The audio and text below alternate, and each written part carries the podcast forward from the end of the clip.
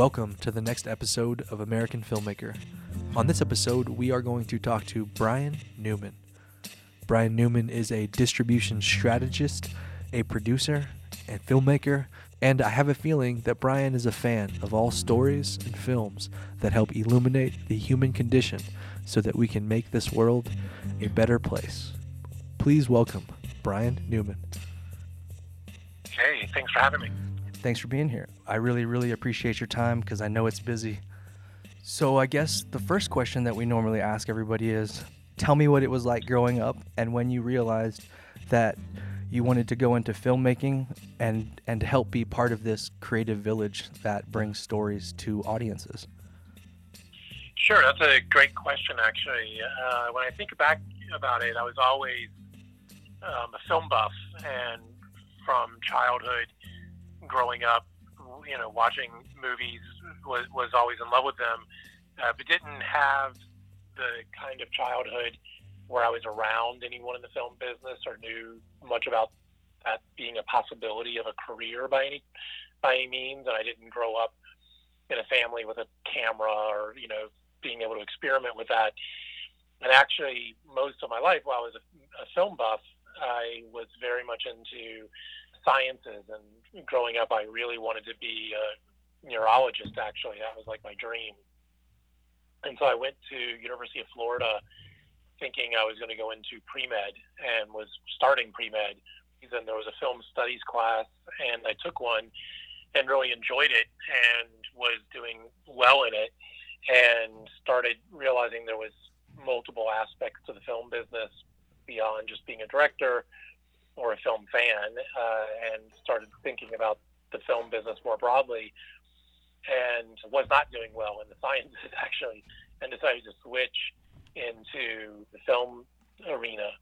And the University of Florida Film School was more about theory and history. We had to go over to the um, journalism department to use film cameras or even digital cameras, the beginnings of digital cameras at that time, because I was in university in the late in the mid 90s. After undergraduate, I went to graduate school at Emory University, which was also more of a film studies, film theory, film history background, not production.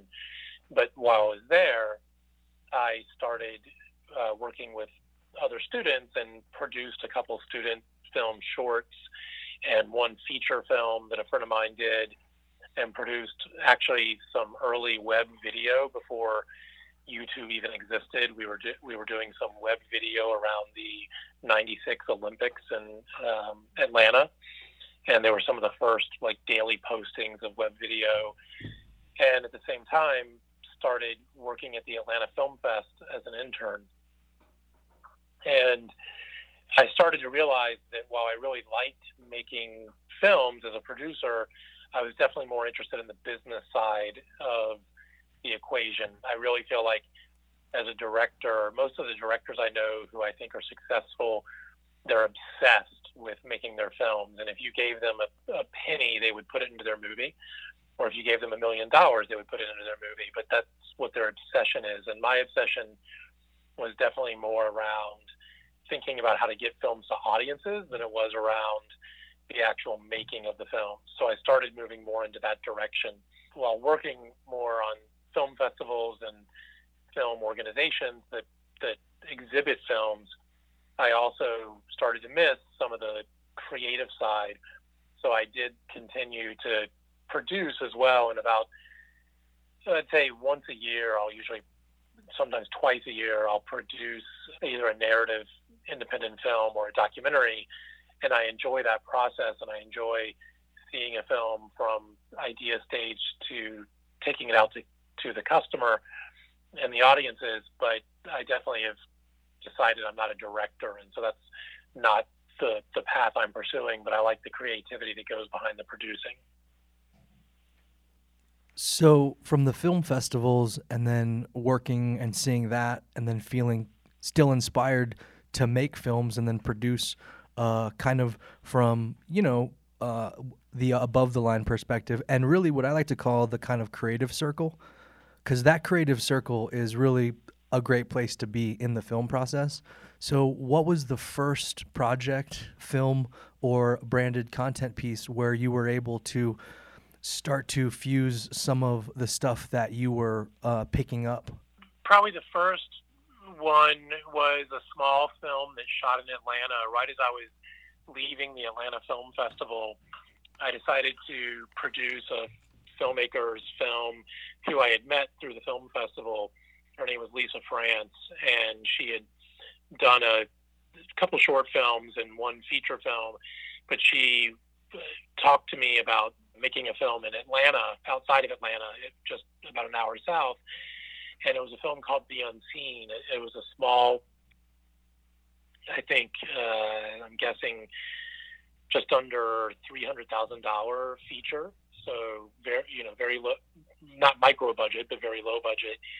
And I worked with her from the script stage all the way through completion of the film.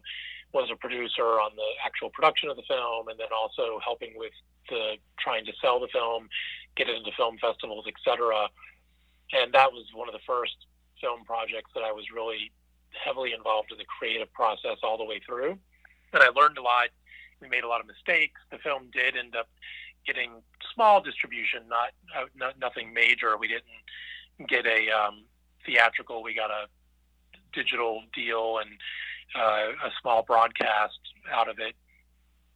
Played a lot of festivals, but that was the first project. And then from there on, um, I was still working more in the film festival and film organization world. So a lot of my work was about empowering filmmakers. I worked giving grants to filmmakers and running film festivals, and still felt like I was always in touch with filmmakers and understanding what they were going through and, and whatnot. But that was the first big project that I worked on. And I've done a few since then, but that was where it kind of started. Were there any lessons that came from that that kind of springboarded into you know the next five years or like over the work or the strategy? Well so what i would say that i learned right away were both good and bad things. And on the good side you know all the things that you learn on a film set about working with people you like and trust and working um, in hard conditions and seeing what goes into making a low budget film and learned a lot about that and you know was very instrumental in setting up all the relationships we had to get equipment and to do post in a way that was affordable on a small film. And those were lessons that I've taken into future projects. On the uh, more challenging side, I definitely learned through that project that you shouldn't start filming until your script is exactly where you want it. And I think, you know, we kind of thought, okay, the script is, is great and it's in a good space, but we felt like we would fix a lot of things during the production and during post. And I just learned that it really comes back to the script, if you're on a narrative project, being in the perfect place. And that you just can't spend enough time making it strong enough. And a- another lesson I learned was I was uh, on that particular project more of a junior producer to a couple other producers. I helped a lot with every aspect of the film, but the there were two producers that brought in more of the financing, and usually when when that happens, the people who bring in the financing kind of own more of the control of the film and had a lot more say in the creative decisions because they brought in the money. And I definitely learned that I didn't want to be in that position again where I didn't have enough control over important creative decisions and so from that point on, I decided I would only work on projects where I was able to help bring financing, not from my own pocket, but from people I know or grants or entities that I know, so that I could have um, a higher stature on the project and also make sure that I had more creative control. Not becoming the director, obviously, and the director is the one with the, the most creative control in the final cut but being able to have a voice in that process and make sure that it's going where I want it to go. Because when you work on a film, as you know, working on films, they're your baby, and if you're going to spend, you know, at least a year and sometimes three or four years or more on that film, you want to make sure you want to be heavily involved in every aspect and believe in it.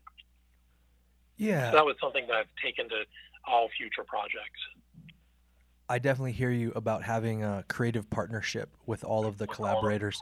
I think it's just helps so much. And then sometimes it's okay to say, I don't know, as the writer or director. But if the team of creatives around you is invested, then you know the group's uh, knowledge sometimes gets you know most of the time is is what wins and helps you make your day on set and Yeah. then you know hopefully get distribution because you know as a writer director i've definitely been in the position where people are invested for production but then after that you know you come to distribution and then you realize the strengths were oh you're a creative producer in production but in distribution you know there's nothing you know whereas like not even instinct you know whereas like instinct you know helps because it means i care and uh, i have an idea. And so having said that like i totally agree you know not because you want to you know be the director but because it is a creative partnership and then having that ability to talk and listen is uh, something that helps build the community and that creative partnership and ownership and i think it makes the film better in the end Yeah, I agree, and I think that when you're doing it, you want to be involved that way creatively, and that's what's carried through to my most recent film that I worked on, which we can talk about in a second. But also, as you were mentioning about distribution, as a producer, you know, one of the skills I bring to it is in my um, day-to-day life, I'm still very, very heavily involved in the distribution business and work a lot with my clients as a consultant on distribution and marketing. And as a producer, when I produce a film, I stay more involved in the distribution and marketing than, than some of the other producers on the project. And I have an easier job if I've been involved in the creative side because I really believe in it and I know the, the value of what we did and I understand um, early in the process not just what we need to do to make the film work creatively, but also to make it work for audiences and for marketing. And so even little things like knowing while we're shooting that we want to not just capture the film, but capture the other material we can use for marketing materials and making sure we're doing a good job of that all comes to the table. So, you know, I think that's one thing I've been able to bring to what I do on the producing side is what I understand about the distribution business as well. So then going back to that first project, what happened next? And then when did it cross over into the branded content space? Because as a filmmaker, telling stories is is awesome, but when all of a sudden that story has a creative partner that has reach that the individual filmmaker doesn't have, then that story can actually resonate on a bigger level. And so some of those things as you cross over I think are really interesting for filmmakers today, especially. After that film, I actually, you know, in the in the middle of the distribution of the film, which again was a very modest distribution. We played a lot of film festivals. We got a small distribution deal for the film.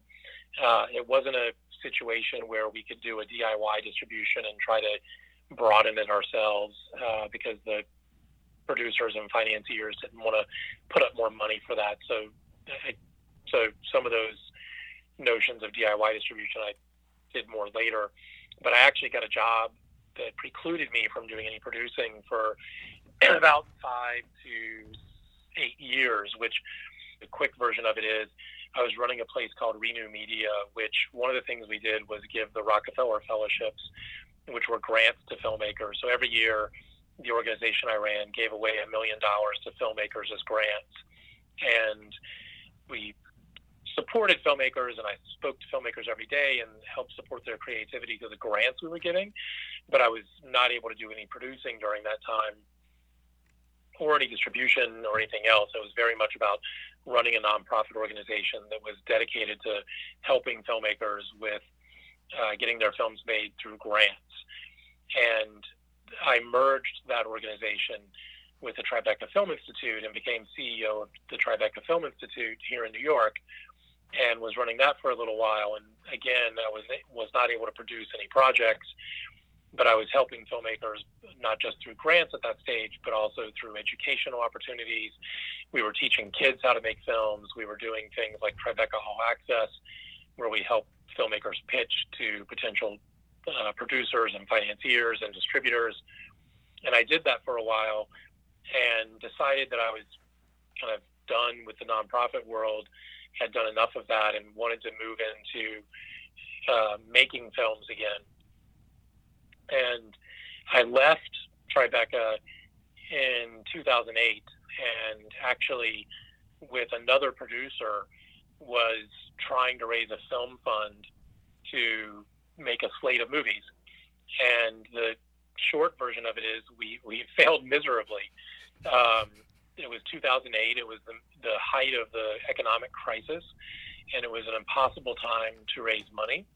And we couldn't raise the money we wanted. We were trying to raise $20 million to, to make a slate of low budget films, all under a million dollars each. And I can go into that if, if it's interesting later. But essentially we weren't able no, to raise no, no, money. no. You should totally go into it because I think what's really interesting about this story is at the same time I'm I'm taking $150,000 and going to Peru to make my first feature film and then we meet 2 years later at a Ceilidh in Edinburgh, which is a um, Scottish Highlands dance party uh, right. that Sean Connery kicks off. So like this is great. Keep going. This is great. yeah. So that party I remember very well. Before we get there, uh, before that happened, me and this other producer were trying to raise funds for this film slate, and actually the the other producer's name was Ted Hope, and he's a very well-known independent film producer who's made over 70 movies that have all done very well. He's now head of the film division uh, for independent, or not independent, but for uh, artistic art house films at Amazon Studios and so you can fail miserably and still go on to do good things. Uh, he moved on to doing other stuff and then doing that. Um, I was while trying to launch uh, that film company, I had to make a living, and so I started consulting. And because I had worked a lot through Tribeca in the distribution side of the business as well, and knew a lot of people on the distribution and marketing side, I started doing a lot of consulting around distribution and marketing, and I would work with independent filmmakers who needed help with distributing their films. And I also worked with distributors and was helping distributors with releasing films as well as acquiring films. So I worked for a while with DirecTV, which is um, now part of AT&T, and you know all the conglomeration that's happened. But at the time, was a satellite um, TV provider, and they had a series called Something to Talk About, which was a series of documentaries that we would release in theaters and then on direct TV and then digitally on iTunes, etc. And so I did a lot of consulting around distribution and marketing, and that's probably when we met around 2010, I guess, in Edinburgh was when I was consulting more in the traditional film space around distribution and marketing, which I enjoyed. And still kind of do, but at that same time, I got approached by a brand, Patagonia, who had made a movie, a documentary, and a friend of mine was the head of marketing at Patagonia, and she called me up one day and said, "We've made a movie, but we don't know what the heck we're doing. Can you help us?" And that began this weird journey I'm on now, where I've been working with brands, helping them distribute their films. That particular film was called Damnation, it was a documentary about dam removal, which is a big issue, in particularly in the in the West and north northwest of the United States, where states are starting to decommission and, and blow up and remove dams and restore native uh, river runs and salmon runs.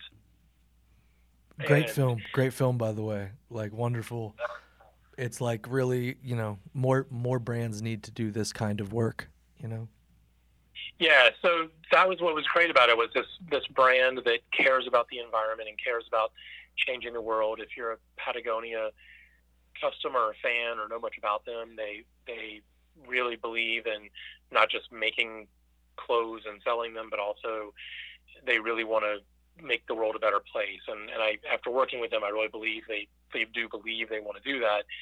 And this film was very much an activist film. I didn't make the film They hired uh, two filmmakers who made a great movie on their own. They gave them complete creative control and final cut, which is very important when working with a brand. But then Patagonia put up the funding to do all the distribution and marketing of the film. And with that film, with, with Damnation, the goal was to have an impact and to get people to care about the issue and really to, to sign at the time the Obama administration, to get the Obama administration to, to take action on decommissioning and getting rid of what we call deadbeat dams, which are dams that are no longer producing energy. They're just sitting there blocking rivers. They're filled up with silt. This happens to every dam. I didn't know this when I started the project, but know a lot about dams now. And so there's these dams that are essentially just deadbeat dams that are the best thing to do is to blow them up and restore the natural river system. And I was hired by Patagonia to distribute the film. So we didn't even try to sell to a distributor. We did everything ourselves and released the film in theaters, at film festivals. We premiered at South by Southwest. We opened at the IFC Center in New York, played in 10 theaters and another 20 cities uh, in actual Patagonia stores. And then we did 300 community screenings with a company called Film Sprout and built our own release of the film and then put it out on digital and Netflix and everything else and had a huge impact with the film. Um, and the reason we could do that was, was because Patagonia knows how to market and they have customers and they have stores and they have millions of consumers that we could market to and we could have a much bigger impact with that little documentary than if we had sold it to a traditional distributor. So that was a big learning experience for me that is what's led me into what I'm doing now on the distribution side with other brands. That is a wonderful update from from uh, 2010. yeah. Um, so, so, so you have access to all this data too. I mean, not to dork out. I mean, like, but like part of some of the stuff I do is, you know, as I'm building out this hemp documentary, it's called American Hemp, and the brand is Evo Hemp that we're like working with, and they're in Whole Foods National, and they're uh, breaking out their like Costco dis- distribution. Um, right. But what I realized is uh, leaking short content through their platform uh, six months before, maybe even a year before the film's release, to basically test how the different algos is, whether it's LinkedIn, Facebook, Instagram, are kind of censoring the clips, and then um, pushing those out, I guess. And so I realized the level of data collection. Can you talk about, you know, and I don't know if there's a way to talk about it because the data for so many projects that you've been seeing, but is there any unique way to talk about that and then looking at, oh, you know, how are you going to approach a market? You know, or I mean, is there, you know, strategy or something? Does like does that make sense? Because as a filmmaker, often working from the creative, um, which can be more emotional and less number driven. But I mean, from that end of having all those analytics, is there anything you can talk about? Yeah, sure. So, another quick side note, I also, one of my consulting projects I did at the same time as releasing Damnation was I was working with the Sundance Institute on a project called the Transparency Project, which was all about data. We were collecting data from thousands of independent films from the producers and the distributors directly and getting access to all those numbers that no one ever sees. You know, everyone knows box office, uh, but no one knows what's actually being made on iTunes and Amazon and how many viewers are coming from these different platforms. And outside of getting viewership data from Netflix, which they never give away, we were able to get data on over a thousand films, which I was able to see and compile and build a whole system for analyzing that data. So I, I, I think about data a lot. And I was doing it at the same time as Damnation, which was interesting because in working with Patagonia, we were releasing the film ourselves and we had access to all of the data that is typically hidden from the film, and we also had access to the data from Patagonia and from their marketing. So we could run, you know, like you were mentioning briefly, we could leak clips in advance and do behind the scenes footage and do all those things, but really see where they were getting responses and what data was coming back. And it was extremely helpful in thinking through how we would release the film and who we partnered with. And we learned very quickly, you know, that we needed to partner to get the word out because Patagonia, while it has millions of customers and we were getting tons of views there, we wanted to reach a broader audience. So we had to partner with different online publications to release clips of the film and, you know, essentially use partnerships. And you didn't have to have the data. You know, you can obviously think through and go, oh, an online publication that cares about fly fishing is going to care about rivers, is going to care about dams because it affects fish, which fishermen care about. So it'd be good to market with them. But when we could see the data from those partners and actually see which ones of our clips were working best, we could then optimize what we were doing on the release of the film and have a bigger impact because we would say, oh, we thought this particular clip we're sharing would work best, but it actually wasn't performing as well as this other one. And we could switch it out and do a lot of what they call A B testing. And when you're working with a brand, you can do this on a bigger scale than any filmmaker could ever hope to do. However, everything we did on the release of Damnation can be done at a smaller scale by an independent filmmaker just by thinking smartly when you're releasing your film. And, you know, when you today go online to Facebook and you put a post with a video on it, almost no one sees it unless you pay to promote your post now, the way Facebook works. So when you promote posts, you just, even with the little bit of money you have, even if you've only got $100 to spend, you can take part of that money and promote one video and part of it promote another video with different demographics and test which one's doing better and then start to use your money on the one that performs better. It's really simple looking at the data and seeing what works. So at Patagonia, we collected data like crazy and used that to optimize the release. We also used it though to not just think about making sales and having an impact with the the release of the film, but we used it to determine whether or not what we were doing actually was working.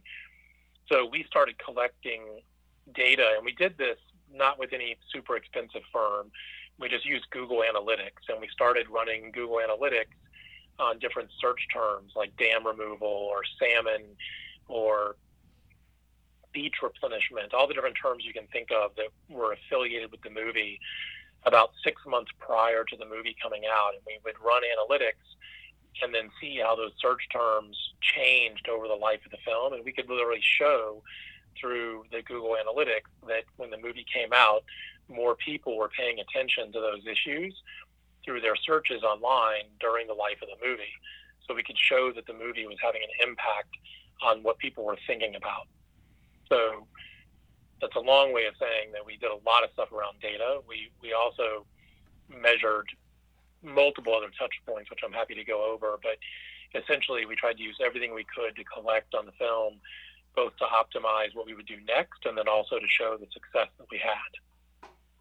I think those other touch points are important because the Sundance Institute work with the Transparency Project was on the list of things to kind of get to. So maybe if there's a way to talk about those things and touch points and then like why and how the Transparency Project and maybe even some of the results.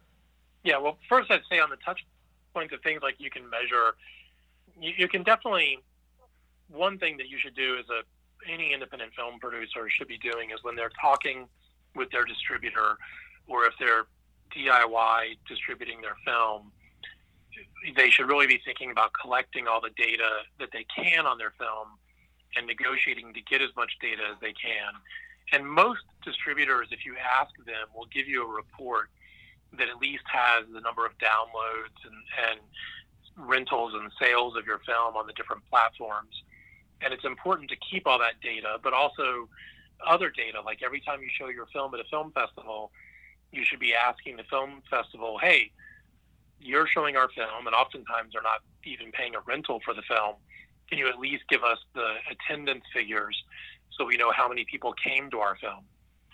And if you can get that kind of data and, keep track of it, it can help you not just show to your investors what, what money you made back, but also how many people saw your film and how successful it was, but you can also use that data for your next movie because you can say, this is what we were able to do on this film and how many people saw it in these kinds of places. and that's really important. Another thing you can do is measure, and, and I think this is the most important thing, is to measure what I, well, not what I call, what everyone calls earned media, which is the media that is written about your film. So it's not just that the New York Times did a review of your film, or this blog wrote about your film, or this podcast talked about it, but find out how many people download that podcast, how many people read that publication on average, how many views do they get, because that's also part of your impact. So if you can talk about how many people viewed not just your film, but also the information about your film and the conversation around your film, that's just as important as the money made back. So brands always measure that earned media value. And they put a dollar figure on it by figuring out what it would have cost them to get that same amount of mentions if they took out advertising. But as an independent filmmaker, you can just literally say, this is how many more people heard about our movie, and that's a big, important number. Um, on the Transparency Project, it's really a, a, an interesting story. What ended up happening was we collected a lot of data from filmmakers and brands, and the, and the biggest lesson we learned was that it's really hard to get the data, and not just because it's hidden, but even when it's not hidden, people aren't keeping track of it and so a lot of producers we went to, their distributors actually had sent them reports, but the producers couldn't even find the report. you know, they saved them in their email somewhere or they put them in a folder and they didn't go back and look at them and it was very hard to gather that data. And when we would talk to distributors or even a film festival, they would have that data, say, on how many people came to the film, but they weren't keeping it in any kind of centralized database. So one thing we learned was what what needs to be built and what still has not been built is kind of a, a centralized database system that people could easily tie into that would help them track the data. And what's what's interesting is the best way to do that today would be through blockchain technology. And it would be very easy using blockchain technology to make a system where people could share the data from every platform that shows a film, every festival that shows a film. They could share that data and set up permissions of who gets access to that data. But it's a, it's a, it would be an easy way, well, not easy, but in the grand, in the grand scheme of things, easier than in the past to build a system where we can more easily share data with the parties that need to get it. But that hasn't been done yet. Sundance essentially discontinued the project because we were having a hard time finding funding to pay for the costs of the project. So it's something that needs to be picked back up. Someone needs to take the charge to lead that project. But we did publish the results. If you Google Transparency Project Sundance, you, can still find a website that displayed some of the data we found. And essentially, what we found was what you would expect but we were able to prove it with data, which was you really need to keep your costs low as an independent art house filmmaker because the revenues coming back from traditional distribution or even DIY distribution of independent films is modest. So, as you were mentioning, making that $150,000 film, you know, that's hard to do, but when you make a lower budget film, you actually have a better chance of making your money back because even if you don't make a deal for your film for millions of dollars, but when you add up all the different revenue streams from a small theatrical festival rental fees, from iTunes, Amazon, etc., you can make back a modest profit if you're very careful on your budget. That makes a lot and of sense. Still, still true. You know, there's always that lucky few every year, the the one percent that are the films that get picked up for millions of dollars at Sundance or Cannes or whatever. But for the rest of us and for the majority of films, um, it's it's a it's a really hard marketplace, and it's really about piecing together an income from multiple different revenue streams. And if you've been very tight with your budget, even if you're making a, a million dollar film, that's easier to make back money on than a five million dollar film. And it used to be that the goal for a lot of producers was to get into that space where they could make that film between five and ten million dollars. And nowadays, that's almost impossible to make a profit back on. So oftentimes, producers are now switching to where if you can't make a film for under five million dollars, then you really need to think of that as a film that has to be commissioned by a platform. So maybe Netflix or um, HBO or whoever pays for the production, and you work in your profit and your fees into the budget, but you can't do it, you know, quote unquote on spec and make a film and take it to the marketplace and try to make back a profit in that in that middle zone anymore. Yeah, that makes a lot of sense. And even if you do have, you know, 300,000, you know, why make one $300,000 film when you could, you know, maybe make three, four, five or six films if you, you know, just spent it right. So like that does that's, make yeah, a lot of sense. Yeah, that's one option to go to or or even if you've got $300,000 think about spending 150 to 200,000 on your film and maybe save a 100,000 to put in towards the distribution and marketing because with a $100,000 you could hire a service deal booker for your film and make deals with an aggregator or with a service like Quiver and get your film onto digital platforms, but you'd have enough marketing money to own your rights, own your distribution strategy, and make back your money. So there's multiple ways to go about it, but if you've saved some money for distribution and marketing, you have a lot more control of your destiny. What year is this when the Transparency Project and all that stuff's happening?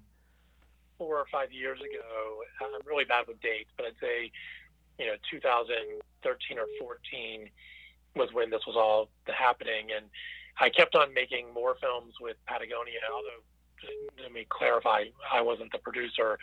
I was helping Patagonia with funding the films, uh, the financing coming from Patagonia, helping them pick the films, and I would liaison with the filmmakers. But we always worked with independent producers and directors, and I decided I did not want to produce branded content myself. There's a lot of producers and production companies out there pitching brands, and there's ad agencies. And what I realized early on was that, that my niche for me as a individual was all those brands are making films, but then they don't know how to distribute them.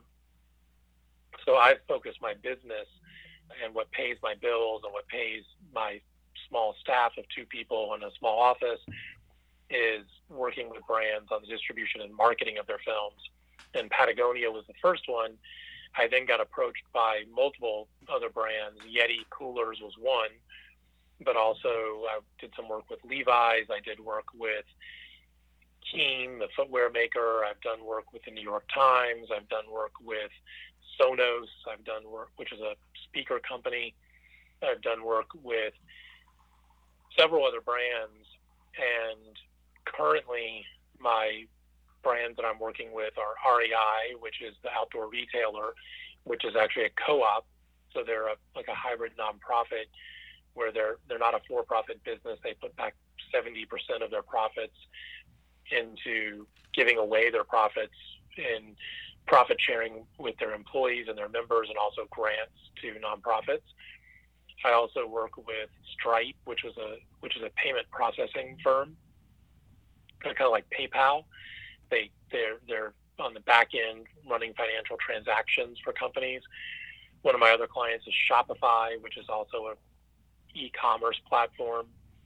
And I'm working with Unilever. One of their brands is called Sir Kensington. That they make ketchup and condiments, and they've just done a documentary about French fries and the history of French fries. I'm helping them their production company distribute that film. So I've worked with a lot of brands, and it's really been word of mouth from the brands. And people hear, oh, Patagonia or Yeti made these movies and they look at them and they go, wow, this is a really cool initiative. And they find out that I helped them and then they come to me to help them with their films in the future. So that's what I do to make my living. And then on the side, I, a few years ago, started producing again.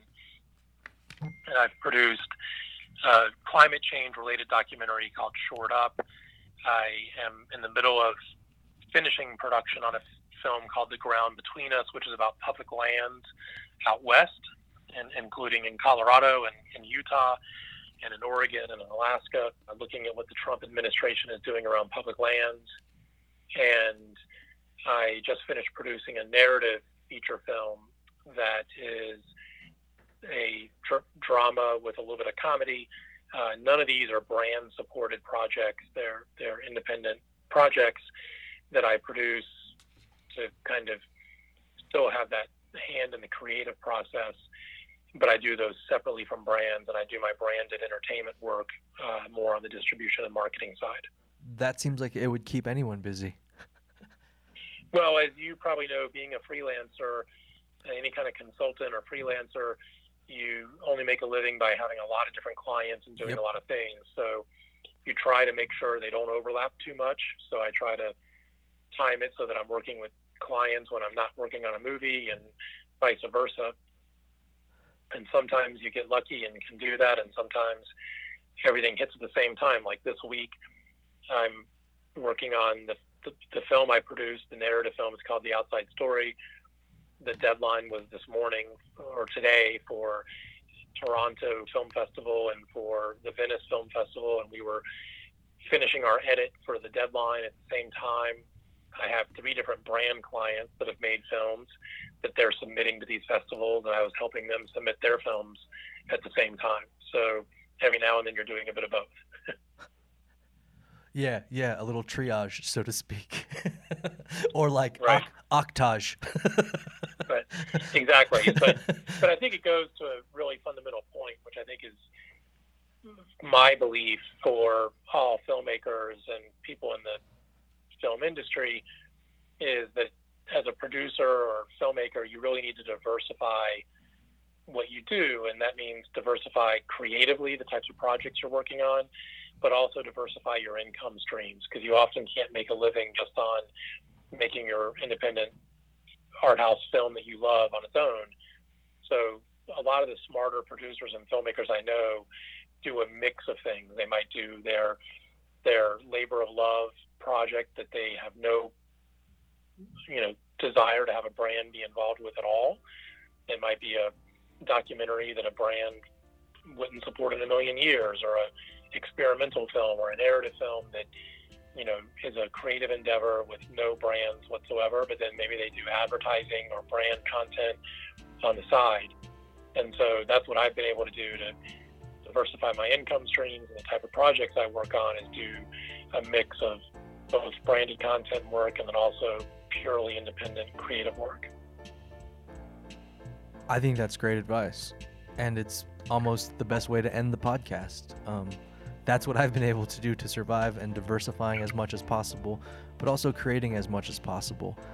And I think you're at a unique nexus point where those, you know, there's there's a very real need to pay the bills to keep the trains on the tracks, but then also you know taking some of that creative uh, or those lessons from the commercial projects and then bringing those to the independent projects is there any of those yeah. lessons that we might be able to go out on as a final uh, words of wisdom from brian newman of Sub-Genre i would say just along that same note is that as a filmmaker or any creative individual you shouldn't think of these things as selling out uh, as long as you stay true to yourself and only work with people that you trust and that you agree with what they do. So the brands I work with are all brands that I think are doing good things and that are, you know, I won't work with ExxonMobil or someone destroying the environment. I'm only working with brands that I think are doing good things. But I also look at it as a way to think of your creativity differently because you may be working on an advertisement or a branded content piece, but you're able to use a new camera you never used before, or you meet a crew member and you develop a good rapport, and, and that's someone you want to hire on your next film, or you learn something about the distribution and marketing side of things that helps you distribute your film. I think it all helps in the long run, and diversifying what you do is good for your creativity and good for your bottom line.